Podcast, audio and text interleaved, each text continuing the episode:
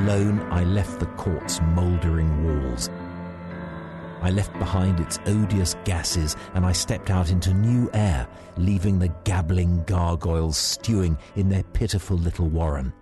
Barristers soaked in fake humility, Johnny goaded by his little clan, and Joyce telling the world over and over again how he spent his Smith's years in a state of assuming and mishearing and mistaking and presuming, playing the daft as a brush card up and out to the balcony as if his personal wishes were in themselves law, leaving the courtyard a squirrel of a solicitor who was representing my lawyer tugs my arm. Bleak House indeed.